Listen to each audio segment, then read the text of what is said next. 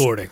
Hello, this is Sean Harwell. You're listening to episode 20.5, a mini episode of the Never Heard of It podcast. And this is Craig Moorhead. This is our mini uh, cast in which we uh, talk about uh, things that have not fallen through anyone's cracks yet. Mm-hmm. Small things. Small Like things through small cracks. Mini Coopers, Minnie Mouse. Uh, mini Oreos, bite size. oh, those sound good. Now you're just making me hungry. Yeah. Um, Craig, how you doing? Um, hey, I'm all right. How are you doing?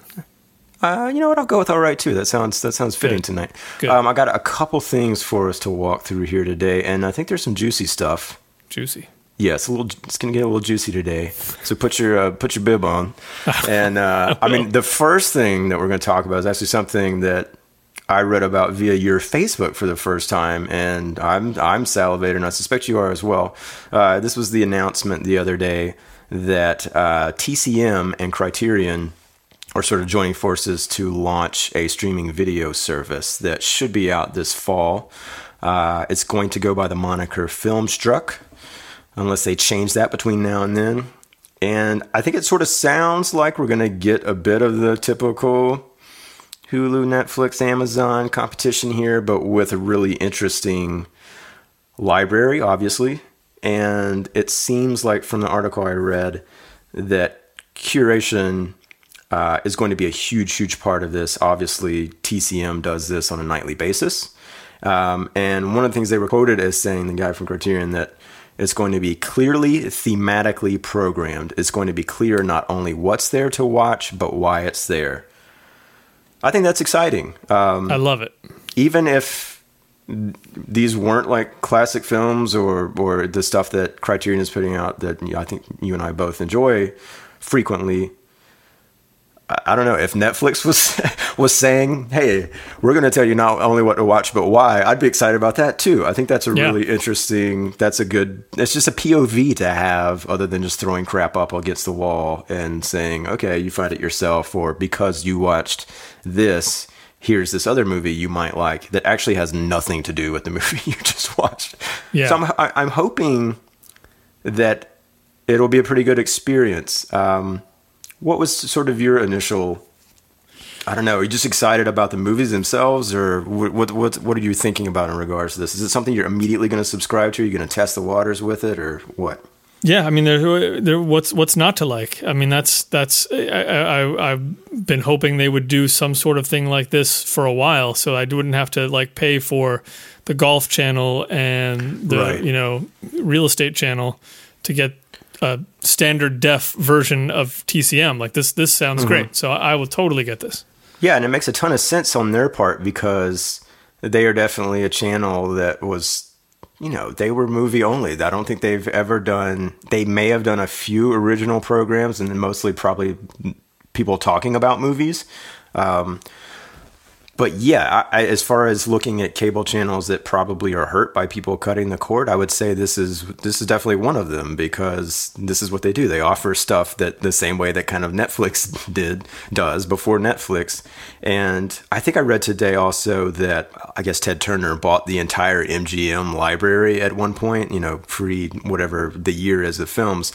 But I'm very curious to see if that then means, unlike say Netflix or Amazon, that these the movies that they're going to have in their library hopefully will be there indefinitely. Right. Um, and that that's that's really exciting to. I think we'll have to wait and see about that. But I think theoretically, it it seems more plausible um, that that would be the case as opposed to. You know, as we've learned with this podcast, you go to watch a movie one night that we talked about two days earlier, and then it's suddenly it's not on one of these streaming services, and you can't find it anywhere. Right. And there's really no way to to tell when that's going to happen or No, you why have to it's going dig for away sure. or anything like that. Yeah. Yeah. Um, so I think that's really cool. Uh, yeah, I think the price will be an interesting question. Um, one thing I read today that makes me slightly cautious um, is just the wording here in this paragraph. And this is, I'm reading from IndieWire. Criterion will be a premium, they're going to call it the Criterion channel on Filmstruck, will be a premium tier that will give you access to the large selection of Criterion films with supplemental features, which I think is also really cool. And then you'll have the run of their library. It's that premium tier wording that makes me worried. Yeah. So you're paying ten dollars a month for TCM, and then to get Criterion, you have to pay fifteen bucks more or something. I th- I think that will be a model that fails if that is what they go with. Um, yes. I think that will turn people off, and I, I, hope it's not the case. It may be the case, and they may learn the hard way. Especially considering people are already getting Criterion on Hulu right now. They're getting on Hulu right now. I don't know if any of the features are on Hulu. Um, I had Hulu and I definitely watched Criterion stuff, but I don't remember seeing any of the features there. And they obviously do not have the entire Criterion collection up on Hulu. Um, I think it's also important to point out that they're saying they're absolutely in no way uh, slowing down or getting rid of or transitioning away from uh, Blu-ray and DVD. Um, you know, there's he's he's saying there there's not a better way for us to deliver the highest possible quality video in a beautifully curated and packaged edition that people want to keep on their shelves, which I 100% agree. So I'm glad that that's not going away. Um, yeah. Very, very optimistic and hopeful that this turns out to be as cool as it sounds. And I think you can sign up on filmstruck.com to get, you know, whatever their newsletter will be, and just so you'll you'll hear about it um, as soon as they launch. Uh, if you're interested in that, but uh, it's definitely something we'll keep our eyes on for sure. It's pretty rad. Uh, and let's hope they have the movie rad. Wouldn't that be cool? Man, yeah. Thrashing would be good too. yeah. There is a dearth of older movies available on stream. Well, anyway. Well, it does make me wonder. I think it was TCM that for a while was doing a late night uh, uh, show, I think that Rob Zombie hosted, where he was kind of doing like 50s oh, wow. grindhouse ish type movie, like B movies. Yeah. Uh, which was fantastic. And I never, I, I, barely got to even watch any of those episodes, but I, I, just loved the fact that it existed. I would love that to be available. I had no uh, clue. Yeah, way. that's super cool. So, well, let's hope that happens, man. Yeah, that would be awesome. Yeah. Uh, moving on into something completely different. Uh, let's talk Transformers 4 for a second. We always do. Um, I sent you, right. Uh, first of all, have you seen Transformers 4? Uh, no. Yeah, I, I, I think I stopped no. after number one. I think actually. Oh, did I see Transformers two? Maybe. Not sure. I, have definitely seen parts of of all three.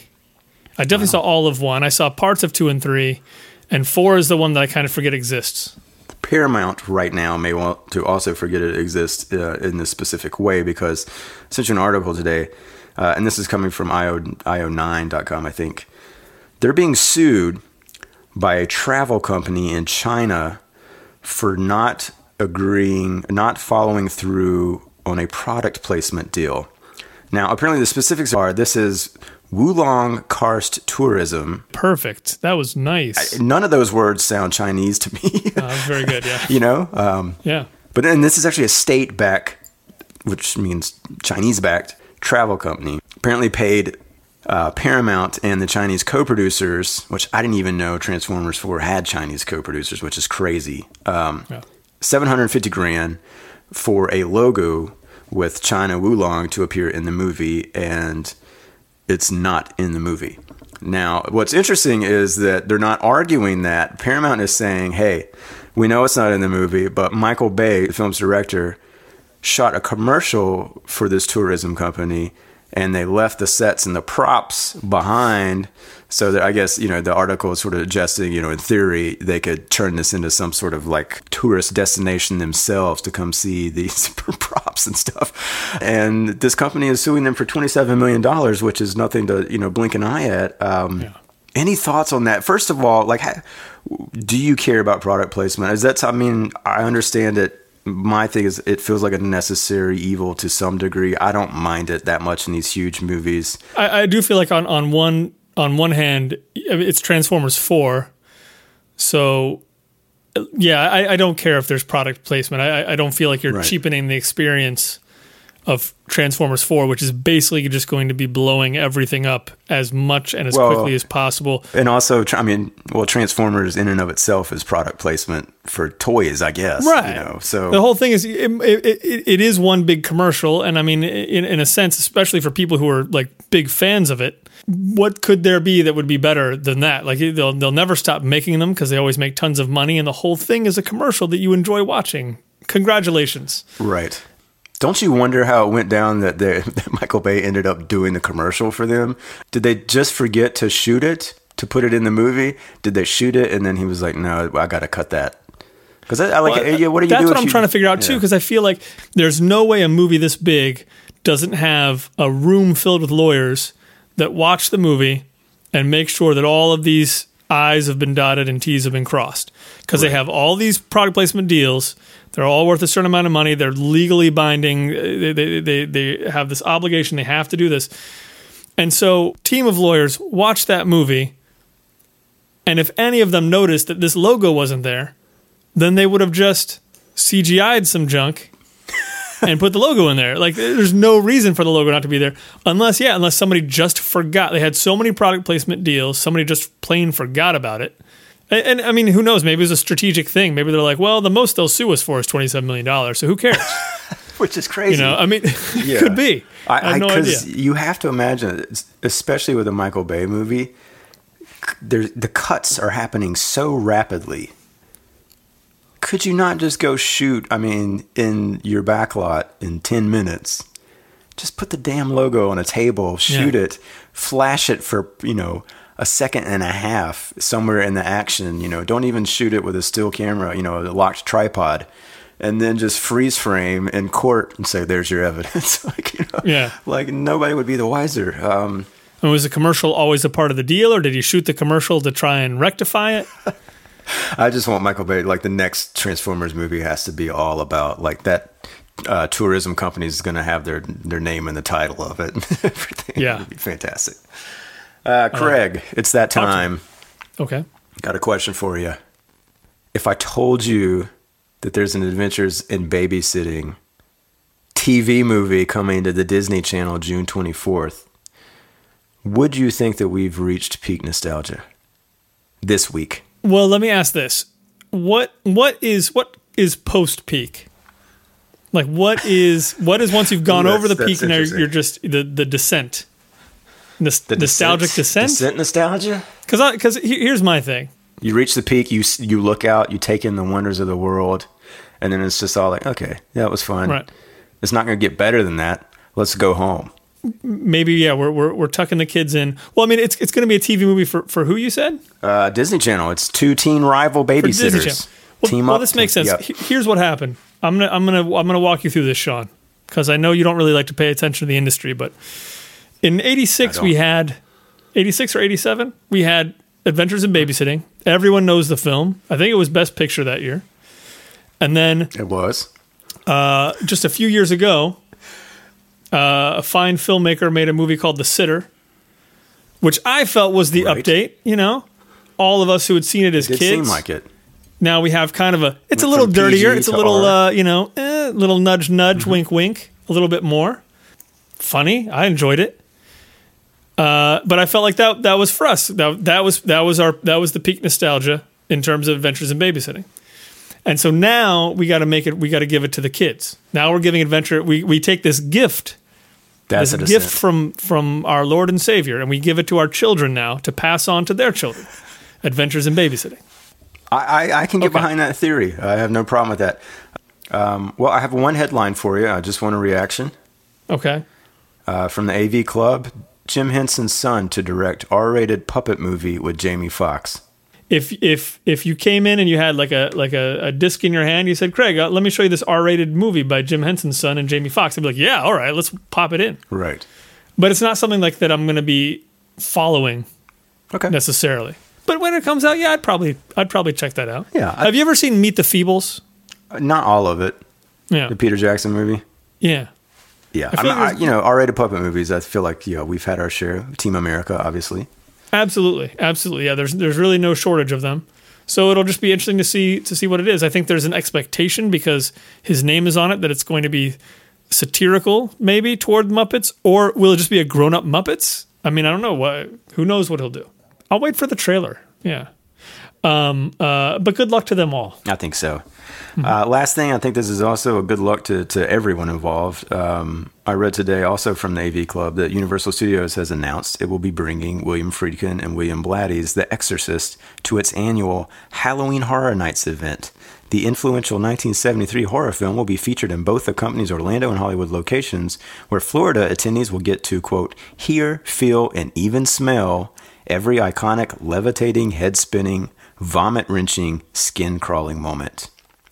While Universal Studios, Studios Hollywood attendees will be treated to the Exorcist maze. Well, I, will say this first and foremost. Uh, I, I, am I'm I'm in favor of this generally. Right. Uh, but great. The, I mean, yeah. How does that know. work with the Exorcist? I can't imagine. I have no idea. Yeah. I don't. I don't want to smell vomit. No. Uh, if I go into a room and there's someone pretending to be Linda Blair and be uh, possessed, I don't know if I'll be happy about that. I don't know.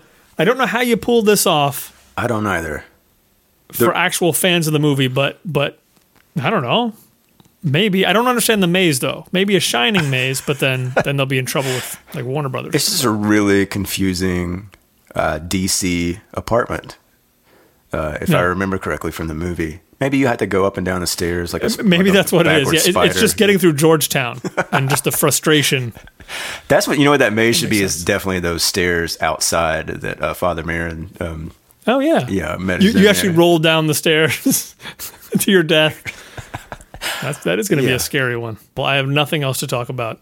Well, in the good. world of movies. I like when when that happens. It just means that we we covered it all. And um, so. yeah, if you so. are out there right now thinking I need more of of Sean and Craig, then go back and listen to our full episodes. Uh, the latest one is about John Boorman's uh, was it 1985 jungle adventure family drama, The Emerald Forest, starring Powers Boothe and Charley Boorman.